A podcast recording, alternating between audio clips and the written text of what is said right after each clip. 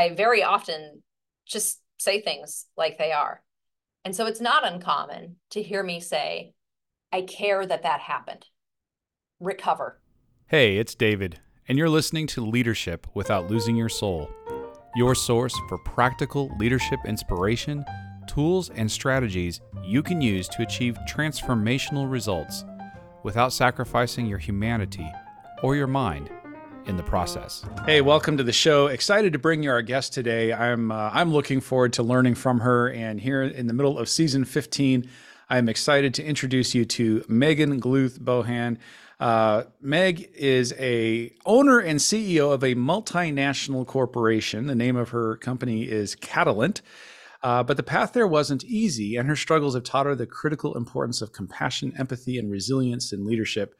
No matter who or where you are, Meg's living proof that now is always the best time to take the first step forward. And uh, Meg, I am so excited to have you on the show to learn more about your work with Catalent and, and just your leadership journey and all of the, the practical advice you're going to have for our guests. Um, welcome to Leadership Without Losing Your Soul. Thanks, David. I'm glad to be here. Uh, you've got a number of accolades. Uh, you were a uh, you you said you went from uh, in some of your uh, uh, materials. You, I remember reading you went from being a college dropout to entrepreneur of the year. Yeah, I, I wouldn't say dropout. I would say kicked out. probably the more accurate statement. But I like to be honest about that because I think being really um, candid and authentic about where we start yeah. is important. Um, well, I. I would love to dive into that a little bit deeper, and and in order to do that, let's go even farther back, uh, if we could. To uh, I, I want to invite you to share with us your earliest memory of yourself as a leader, and that can mean whatever it means to you. We've had people start at age five, and some don't start till age twenty-five or thirty. So whatever it means to you. For sure. I think that my earliest memory of being a leader probably goes back. I am a big sister, um, and I have a little brother and my little brother is 13 months younger than I am. And so um, the difference is not significant, but I certainly uh, acted as though it was. And so um, anybody with with a little brother can probably know exactly what I'm talking about. I was I was a bit as a child, I think, probably precocious and a little bit pushy uh, at times, and I certainly was with him. I was um, always, I think, dreaming up the next thing for us to do, the next thing for us to play. And luckily, he um, he could catch the ball of that energy really, really well. And he and I had an awesome back and forth um, and an amazing dynamic that, frankly, continues to this day. Uh, we understand each other and, and we get each other. But I would say that that that's probably the um, the earliest memory of leadership that I have, both finding trouble for us and then helping us to get out of said trouble. uh, well, there's that transparency again, right? The authenticity. It's like, hey, it wasn't just you know creating and constructing; it was also finding trouble together. For sure. Something I empathize with. I, I think uh, I was all, I was also the oldest, oldest of six in my case, and uh, so four younger sisters, younger brother, and oh boy, yeah, finding I and I think I was often the author of that trouble. I'm not sure I extracted them as well as I could have, but oh, good stuff. Well, all right, so tell us about Catalent just as a you know 50,000 foot view you global multinational corporation. Um, what are you doing? Yeah at its simplest form Catalent is a company that helps American companies make things. So we bring in raw materials ingredients chemical molecules from all over the world into the United States. And we sell them to companies who make things like paint toothpaste, soft drinks, um, the insides of diapers. All of that is something that's created and manufactured. In addition to our work um, sourcing and supplying those raw materials, we also make things ourselves at a plant in Chicago where we do a lot of contract manufacturing, toll blending, um, and creating for companies that maybe need to or want to outsource some of the production from their own facilities. Maybe they're at capacity. And so the concept of building an entirely new plant and a new production line is not worth it for them. And so we're making things there. We make a lot of really cool chemistries there and a lot of really cool um, blends and products that you see every day in your daily life without maybe realizing the full work of what went into that creation. You're right in the middle of the supply chain, then, aren't you? Yeah. And sometimes maybe at the beginning of it and the middle of it and the end of it and and too much of it. Anytime there's a supply chain crisis of any kind, my um my nights get a lot more fitful in terms your, your of phone sleep. starts ringing. I, I yes. can imagine that the last several years have been a little stressful. That would be putting it really mildly, David. well, I appreciate you taking the time to be with us then, uh, in particular, because of uh, you know some of the humanity that you're trying to bring to the work that you're doing. Um, you know, you already mentioned authenticity, transparency. You want to learn more about your journey. Um, and in light of that stress and how you've managed it and all, so we're going to get into all of that as as we go here. But so let's uh, let's go back. Well, first, uh, how how many people does Catalent employ? So let's just get a general size of the organization. Sure, we're just over fifty people, and mm-hmm. our revenue last year, um, prior to the two acquisitions that I completed this year, our revenue last year was about one hundred and twenty million. All right. And so two acquisitions this year. So we know if you weren't busy with all those supply chain issues, as soon as those are resolved, let's do some acquisitions. That'll add a little extra time and energy for us. I'm either a glutton for punishment or or somebody who who just finds this fun. I tell people I'm an object in motion. I have a lot of internal inertia, and I think that's not uncommon for people with sort of the entrepreneurial bent. I certainly have that, and I, I feel that impulse within me.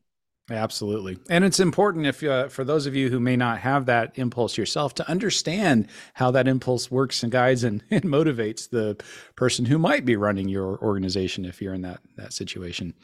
All right, so let's let's get into your history, a little bit about your journey and some of the resilience that you're talking about. And you, you mentioned earlier, dropped out isn't as accurate. Maybe it was more kicked out. Talk mm-hmm. to us about your journey. Yeah. So I it goes way back to my childhood. I'm I'm actually um, my parents divorced early on. I'm actually the oldest of what is a total of eight children um, between the two parents' remarriages and and things like that. Um, but my childhood is marked with a lot of stories of of trauma and poverty and um, just difficulty. Um, I grew up in in rural Iowa, and I don't think that the experience I had there was entirely um, uncommon for for the area. And I'm not not to say that that area breeds that, but but a lot of times when you're in a more rural agrarian community, you find people's livelihoods rising and falling on things like whether it was a good winter, and and you definitely found that and, and saw that.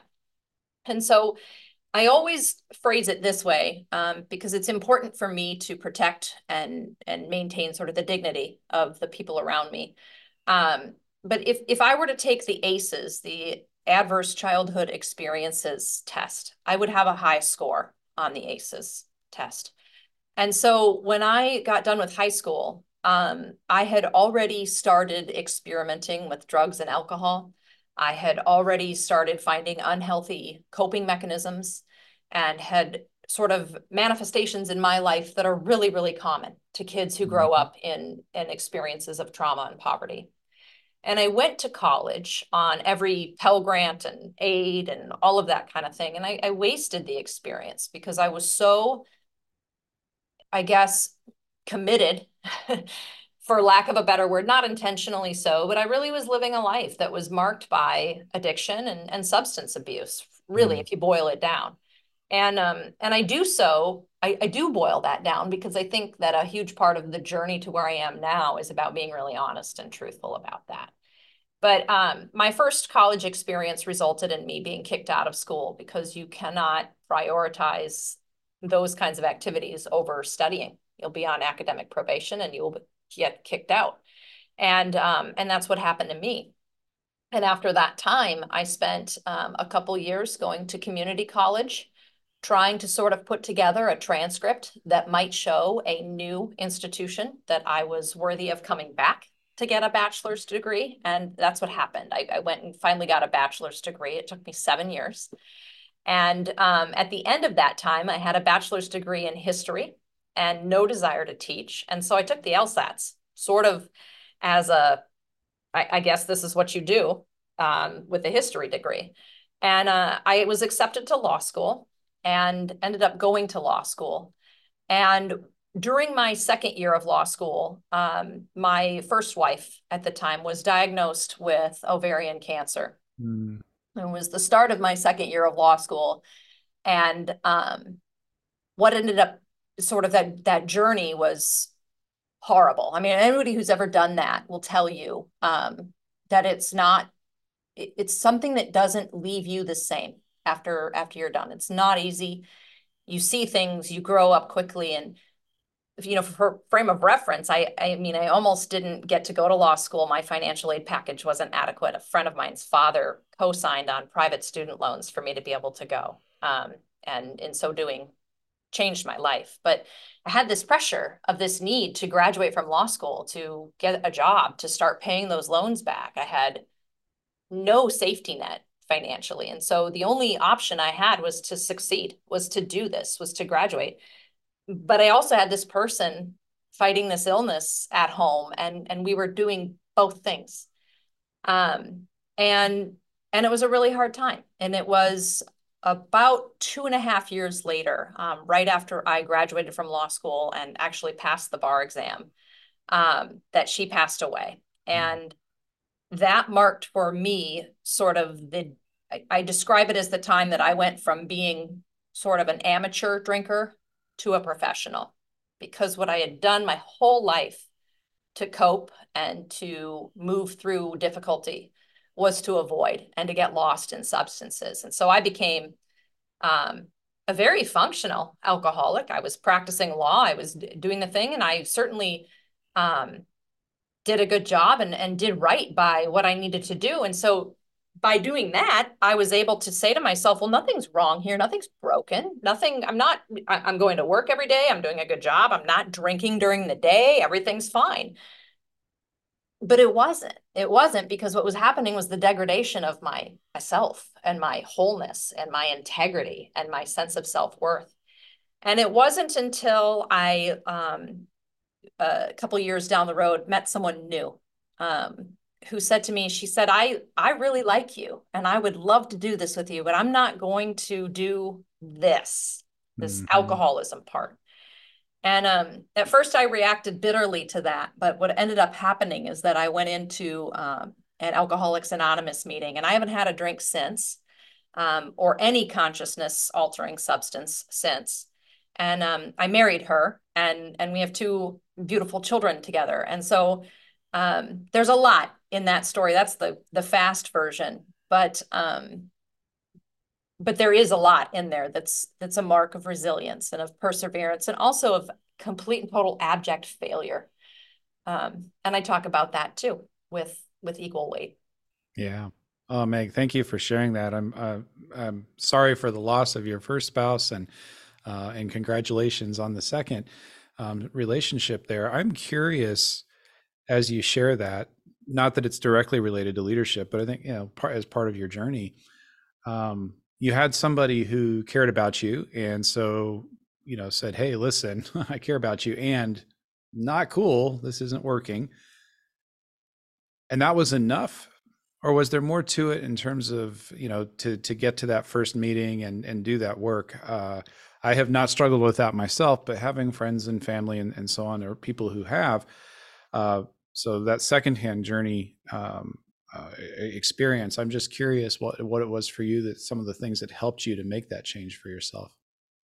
You know, you asked the way you phrased it was was that enough? And the answer is no. So I, I think, and this has everything to do with leadership, right? Because before we can lead anything, we have to lead ourselves. And and leadership of yourself requires a a really honest and thorough self knowing. And I knew for years that the woman that I wanted to be, that the woman I was destined to be, was not who I was being in the world. Mm. It's, it's not how I was acting. It's not how I was engaging with the world. And I didn't like that. I didn't like waking up in the morning hungover on a Saturday morning after a night of, you know, binge drinking or, or whatnot and feeling as though I blew it like I I wasn't acting within my own integrity, my own desire, and I I, I don't know how to phrase this, but I but I truly wasn't myself. Mm-hmm. And so I think in order for a person like myself to get out of sort of the snare of addiction, it was great that she said that to me, but it's not the reason that I sobered up. it was like that person saying that thing to you that you already know. And I think there's a confluence of events and a confluence of a coming together of energy that gets you to that place where, where then at that time, when that person says that to you, you can go and do something with that. And in this case, I just was ready. That was ripe. That seed was ripe. Um, I think that it isn't always like that for people who are listening who have somebody at home or a you know family member or whatever who's struggling with addiction. I mean, it really is true that, that they can't get well until they are ready. But I don't think that means being silent either. I, I right. think saying what you need to say, you never know when that's going to catch the momentum of of what needs to be heard. And the corollary to that is that she didn't say it in a way where she was trying to do that for me and she wasn't going to drag me there and she wasn't going to do that. She literally made a declaration about what worked for herself. Right. And standing in her own power, I think, hit the switch of mine. Mm, beautiful. And so many different things that we can apply there in, in different facets of life. So, how has your experience and that suffering that that you experienced in all of those ways the the work that you have done since how has all of that informed your leadership as a ceo and business owner i mean how many hours do you have right i mean we show up as our whole selves in in what we do um i was reflecting on some of this the other day and i i said um to someone very close to me i don't know if i ever learned how to be like a proper ceo um, my journey to get here was whatever whatever that means. Whatever that is right. That um, my journey to get here wasn't like other people's right? And so what i've had to do is sort of feel my way into this and go with my gut and i, I do that still to this day that both acquisitions i've made in the last year listen I, I had the stacks of financials in front of me. I could have done all that work but that's not what i did first. I, I felt my way into that. I'm a very intuitive leader. And i think that I would not be like that and I wouldn't be as good at it if I didn't have some of these experiences of struggle. I would encourage anyone listening to be very, very grateful when you can for the hardship in your life um, and for the times when you've really been at sort of the end of yourself, because that's where you meet yourself, you meet your own resilience and you meet your own ingenuity and you start to know what feels right and what feels wrong. And I think leadership at a, an executive level, really at the end of the day, is just that. Volumes of books have been written on how we make decisions and how to make good decisions. And I think none of them are wrong. But I do think that at the end of the day, really what we're doing is we're standing with our back against the wall saying, does this feel right? Yes or no? And if you are at the top of your leadership triangle, like I happen to be, you're the only person in the room that can do that at the end of the day. And so having a really good awareness of your own internal landscape, I think helps inform that certainly. And it has for me. Uh, it's a beautiful way to think about it and a very practical takeaway from our conversation is as you're listening, you know, listeners, that skill, that muscle about does this feel right? I can rationalize, get all the number, everything else I want to do, whatever other people are doing. But the end of the day, does this feel right to me? Can I look myself in the mirror and go to bed feeling good about the human being I am? That's right. That's right. It's a muscle we develop. And I think uh, in many ways, that's the essence when people ask me, what do you mean by the title of the show, Leadership Without Losing Your Soul? That's what it is. It's can I have that conversation with myself every day and feel good about the human being I am, how I am interacting with myself, how I'm treating myself, and then all of the people around me. And then from there, our customers, partners, suppliers, yes. vendors, so on. Yeah. All right. We're talking with Meg Gluth Bohan. She is the CEO of Catalent uh, materials uh, company said providing the resources people use to make things in the United States, and then making a few of those things on behalf of people as well. So thanks again for being here with us. So as we've been talking about your journey and uh, some of what that has done to inform your leadership, um, you talk about having an empathetic leadership culture. That that's the kind of way you want to lead, the kind of culture that you want to create. So I'd like to dive into that and explore that a little bit. What does an empathetic leadership approach culture look like from your perspective? Sure. For me, it's something and, I don't know if empathy is the right word. It's the one I've landed on. But if I'm totally honest, I I'm looking for for what this is because for me, this is a very practical, human-centered capitalism that I'm doing here. Um, so what this looks like practically is that I want to create a space for people to show up and rise. And my job as a business leader is to create a platform for that to occur. And so when you lead thinking that way, then maybe it looks like, and, and this is the way it happens to look at my business, but I think other people can do different things. But um, I don't really care so much what's on a person's resume. And in fact, um, people here will tell you that I've never read the resumes of, I would say, 99% of the people who work here. I don't know uh, where they went to college. I don't know what they majored in. I don't particularly care. Um, and that sounds maybe a little crazy, but when I sit down with somebody, I'm looking for those things that you can't teach.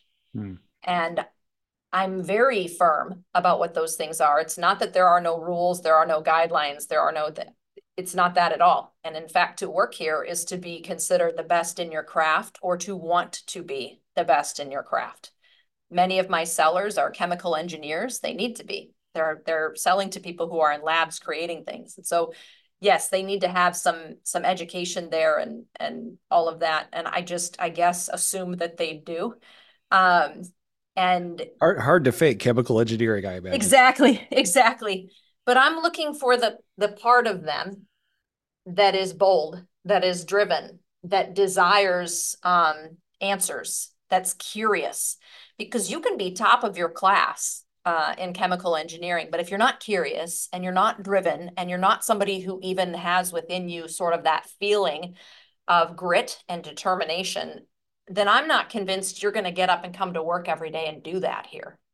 And I need to know that first some of our most successful people at this company um, are people who I, I, think of one who she shares all the time that she barely made it through high school. She really struggled as a high school student and barely graduated high school. And she's now in a position of leadership in this company and she's fantastic. That's because she has that thing you can't teach that drive, that grit, that determination, that work ethic.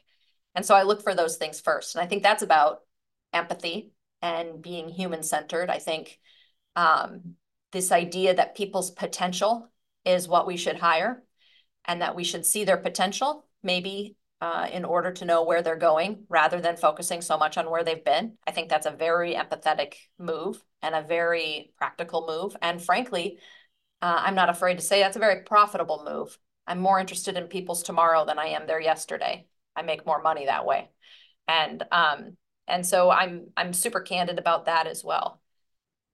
The other thing that this means is that um, the way we run our business here, I have unlimited half days. I don't want you to take a half day of PTO if you want to go to the dentist or if you want to be at your child's soccer game. I want you to do those things. I, I want you to not abuse the privilege. And they don't, David. They they don't. I they they manage themselves because again, starting at the beginning, they're all people who have that thing you can't teach, that own self-containment and that that self-drive to do right. Um, and so we're we're just kind of not loose, but like we're we're a collective community of people who kind of are grown-ups together, I guess. And the empathy in that is that I can look at them and I can see their humanity for the talent that they bring, for the potential that they have, and then also the obligations that they have in the world right now. And I really work hard to to balance both things. Nice. So when you're saying that you value people's tomorrow more than their yesterday. What you're and, and, at the same time what, what you're looking for those things that are kind of the core constituent parts of their personality and who they are as a human being. When you're looking at that that is part of who they were yesterday but it's not what they achieved yesterday with that. It's what you see as possible given that that aspect of of their nature. Yes but i have people working for me who have had you know, DUIs in the past.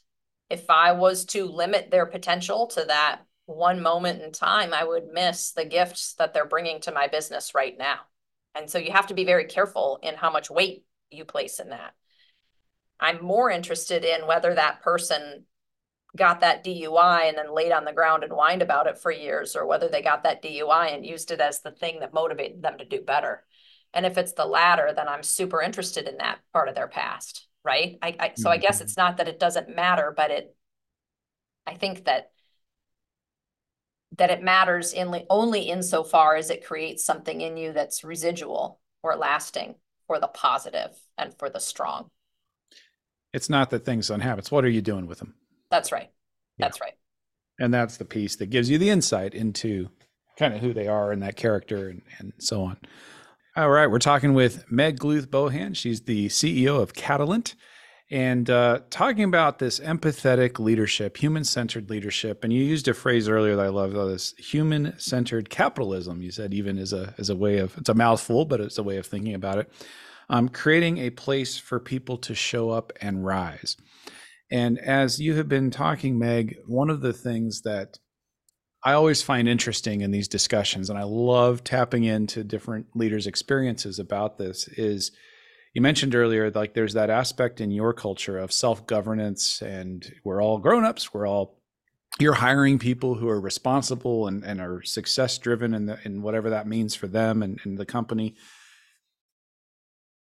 I am curious you mentioned earlier before we started talking that uh, and as we were getting ready to turn the, the, the mics on that you can be blunt and direct and so on. So there's definitely a balance for you in terms of compassion and empathy uh, and your approach to communication and so on. So I'm curious about that intersection because so often when you talk to somebody uh, about empathy and compassion, it can, gosh, I can start to feel like uh, people get concerned. Well, that's nice, but if I lead that way, I'm going to get walked over and that kind of thing. And that certainly is not the case for you. So how do you balance that? What do you find is the interaction between those as- aspects of leadership?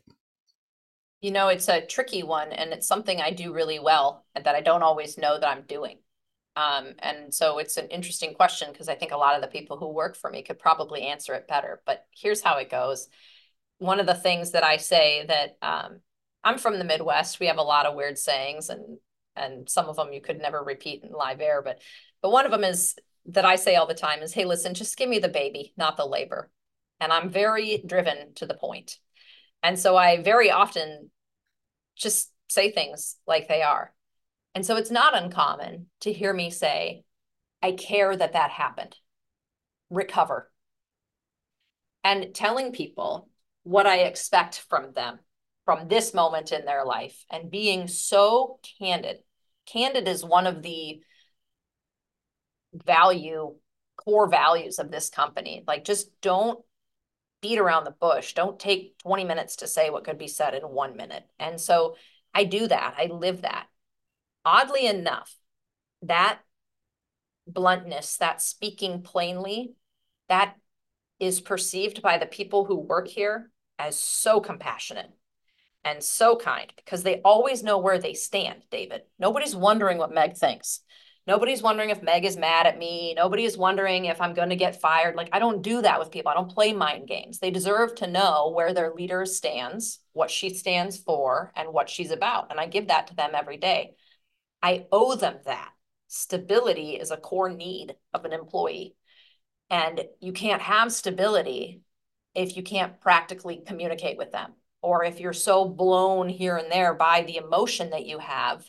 And a lot of people come conflate emotion and empathy and it's not that at all. Empathy is is honoring people for who they are for the dignity that they have and then giving them what they need to be successful in a leadership setting. And that's what i'm doing by being blunt by being plain. Being blunt and being plain and being candid does not mean being an a-hole and i think a lot of people get that confused too you can just say plainly what's happening without being a jerk. And so I think I, I ride that line really well. And um, and I'm pretty committed to riding that line well because I think they respond to it. They like it. Again, they know where they stand, David. There's no guesswork with me. Yeah. Was talking, you brought to mind several different things. One was talking with a, a, a CEO client of ours uh, a while back. Uh, I guess I was going to say uh, earlier this year. It's now last year at the time we're recording. We're into 24 now, but uh, was talking and he said, "You know, a large organization, so he'll have more junior people doing a presentation." He said, "You know, I just need these two bullet points, but the deck they put together, there's hundreds of slides and everything else." And uh, you know that had that having that conversation. So don't give me the baby, don't give me the labor, just give me the baby. That's right. Uh, you know, get the bottom line, and if you need explanation, of course you can ask for it if that's the communication style that works for you. I wanted to explore a little bit farther, uh, further, have you unpack the um, the phrase that you used. I care that that happened. Now recover. Like, can you unpack that for us a little bit? What are we? When might you use that for you, and what mm-hmm. are you mm-hmm. saying with it?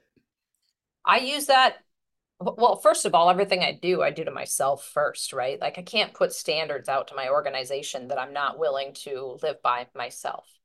But on the job a lot of people come to any task and everybody's tasks in a given day are different but everybody wants to be successful at them. That's how they feel a sense of accomplishment pride achievement when they leave and go home at the end of the day. And many many times people make mistakes that's part of living and that's part of life. And when someone's in a mistake, or when we as an organization are in a mistake, oh, I wish we'd have done things differently. There is a moment where you can sit there and spin on that, or lay in it, or wallow in it, or wonder, oh, do I have to tell these people that I screwed this up? Like all of that, cut out all that noise, recover. I'm so sorry that this mistake happened. I'm so sorry you screwed this up. I'm so sorry that somebody else screwed this up. The truck didn't deliver. Now recover. Work the solution. What are you going to do about it? The win in business is not in never having mistakes. The win in business is how quickly you recover. Learn from that, but get to the solution. And it's my job as a leader to remind people to do that. Now, what ends up happening is that that very same energy works in our personal lives and it works for a lot of them in theirs. How tolerant are we of our own BS when something isn't going our way or when we're struggling with something or if you had a New Year's resolution, you know, based on when we're recording this, right? You had a New Year's resolution, you failed at, like how long are you going to lay in that before you recover? And so I think that um, some things take longer to recover from. Some things truly are not our fault, and some things are just hard. And how long are we going to lay in that? I had a friend say to me, um, soon after my my first wife passed away, I was laying on the couch and I was wallowing and I hadn't been out of bed, you know, or off that couch in days. And she said, listen, she said, no one would blame you if you spent the rest of your life in the same exact position. But how cool are you going to be with that? And I could have heard that as so offensive and, and so terrible. Like, how dare you say that to me? I'm grieving. I like I have the right to be, but but she was absolutely right. Like, you know, recover, Meg, because how do you want to live? And um, and so I bring that down to even the smallest parts of our business. And again, people like that. Oh my gosh, yeah, you're right. We got we got this. I'm gonna go to the solution. And they do, they get there, David. That's why we solve problems as an organization. I love the the core of that message. I hope everyone listening is is getting that that your ability to succeed in business, in life, and, and whatever is your ability to recover. It's not if things go wrong, it's when things go. I like to say it's not if problems, it's which problems, right? So That's right. Which which problems yes. do I want to have? I'm going to have the problem of sitting here and this never happening, or I'm going to have the problem. I'm going to take action. I'm going to make mistakes, but I'm going to learn from them, or I'm not going to learn from them. That's a different set of problem. Which problem do I want to have? Right. So, and I just want to tease this out just a little because I think there's so much gold here for people listening who want to be human centered and the and the moving towards performance. Part of what I'm hearing when you say, "All right, I'm I, I it's important. I know that that happened. And remind me of the language you used.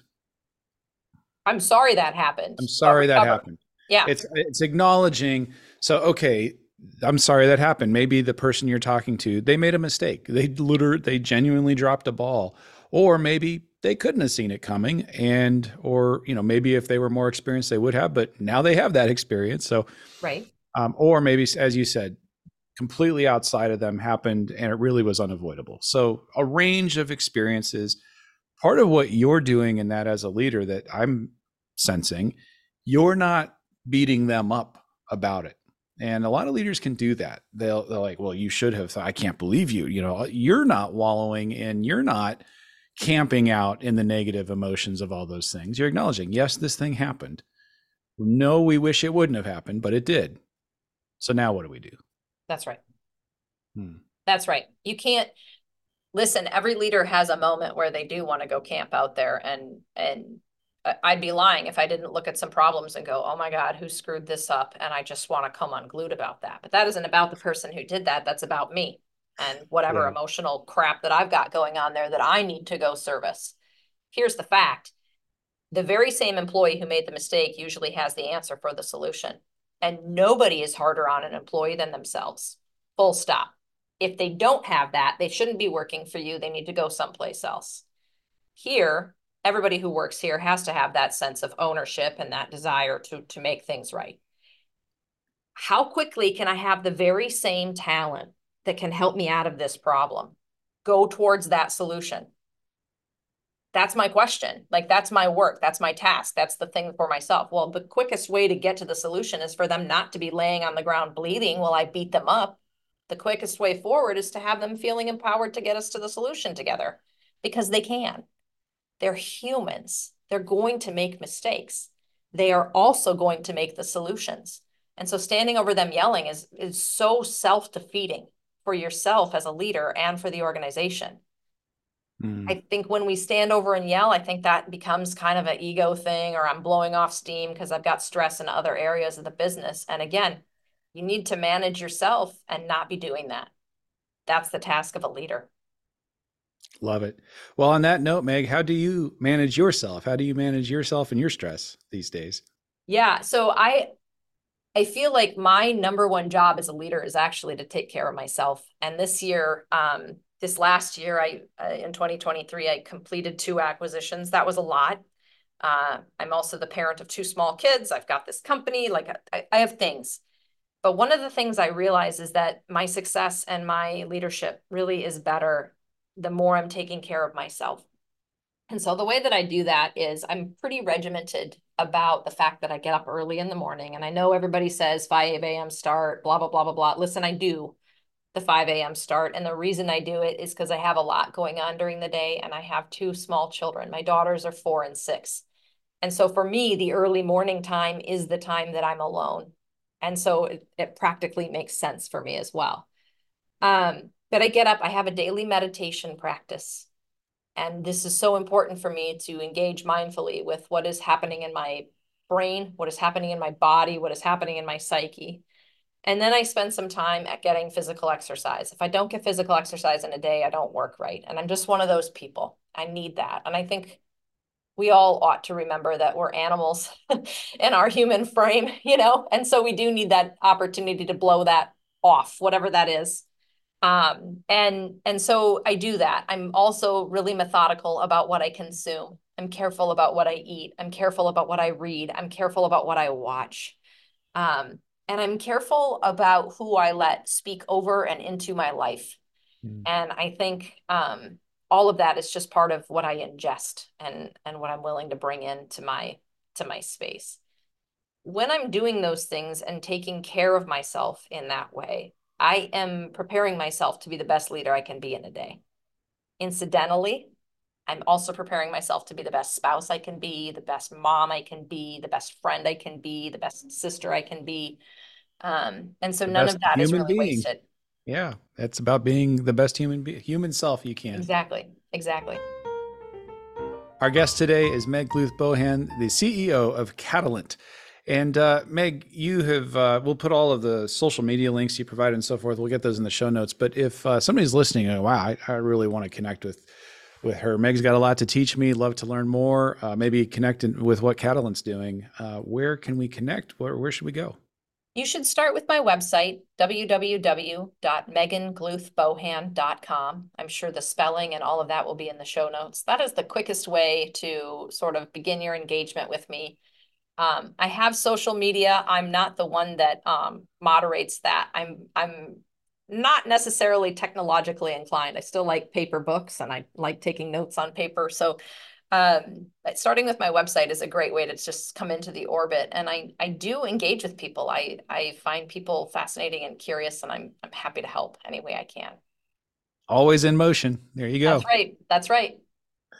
Meg, as we uh, uh, wrap up our conversation, I want to ask you from your perspective as a CEO, and when you're thinking about uh, some of the managers in your business, or as you look at the, the business environment more broadly, um, what are would you say are one or two of the biggest challenges confronting leaders today, and particularly within an organization? CEO leadership has all of its own set of challenges. I'm curious for the next le- level down mm. or two, what are some of the challenges that you see um, leaders facing today that are some of the more significant?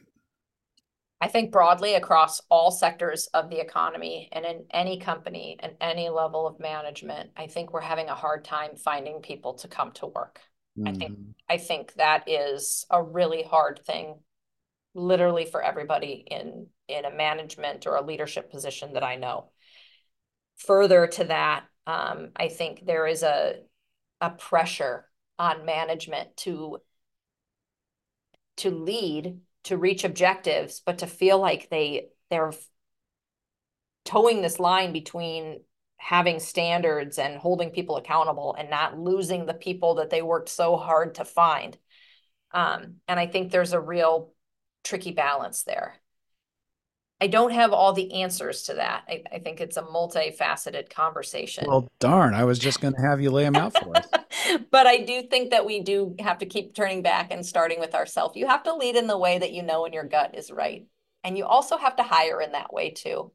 Don't be afraid to take somebody that looks a little less qualified, but has a bit more drive, a little more gas in their engine.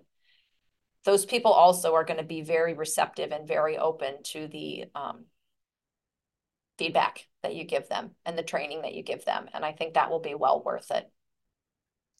And of course, there's also the the element that you know the, one of the, the, things that I think is true is so many leaders and managers have that tape playing in their head that says if I practice good accountability, that's going to drive people away, and it doesn't. It doesn't. Like the the right kind of human centered good accountability is is empowering and helps us feel good about the work we're doing and values it, and and I want to be a part of that. Absolutely. Absolutely.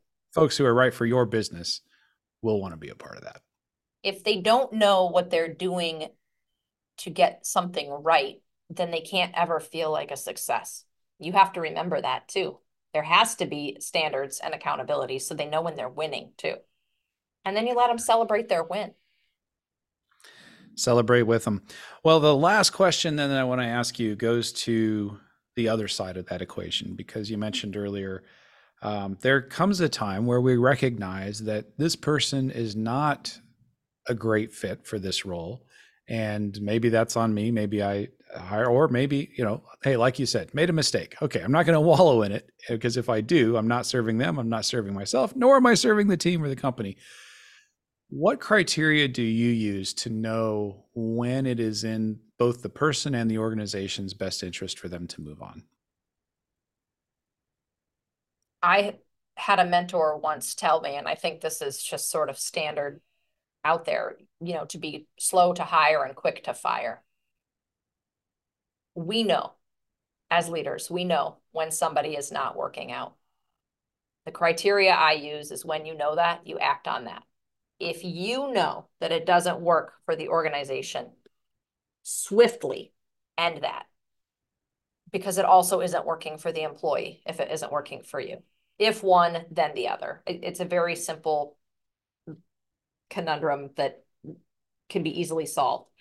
I think um, the criteria is looking at performance and results. Those are the only two things that matter. I'm not interested in, after a period of time, you know excuses and and things like that and and reasons and whatever you know you know as a leader when that's legitimate when there's a training gap when there's something else but after a while after you've answered all of those things you just know it's not working and you need to quickly make a decision and move on because also the health of the organization depends on you doing that the health of the organization, your your team, and that person. I, I appreciate what you were saying there, Meg. Is that that person you're not serving them either? Not it's not all. working for them, That's right. And they may not be able to get to that point themselves. But I, the way I think about it is, I don't want my cowardice to make somebody else suffer That's right. That's exactly right. for not having that and that compassion to take action. All right. Well, we have covered a range of uh, of territory today as we've talked about human centered capitalism, uh, empathic, empathetic leadership, uh, the journey of resilience, and how that's informed your leadership. Meg, if you had uh, one final thought for our listeners today before we wrap up, uh, and I'm going to leave it on CEO's choice. If you wanted one final message for anybody who accepts a role of responsibility to be a leader in an organization, what might that be? My number one advice is to always work on yourself. Be harder on yourself than anybody else. And just consistently push yourself to do better and to know yourself better and know what that is. All right. There you have it, listeners. Start with yourself, lead yourself, do the work on yourself. I think we've got self for the first three or four times, and then we can turn to our team and to the results the organization and the work we're trying to do. All right, fantastic. And I so many good takeaways today. I, I'm particularly thinking about I'm sorry that happened. Now recover and all the opportunity that gives us to not hang out in unnecessary negative emotion. We're not saying grieving isn't important, but to not hang out in the unnecessary stuff that drags us down and to support and empower people in their own recovery and moving forward, learning from mistakes. Meg, thank you so much for being a guest with us today. Thank you very much, David.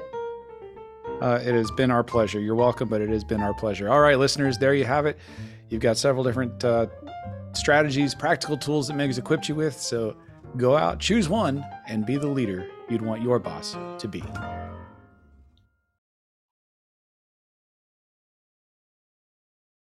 This podcast is a part of the C Suite Radio Network. For more top business podcasts, visit c-suiteradio.com.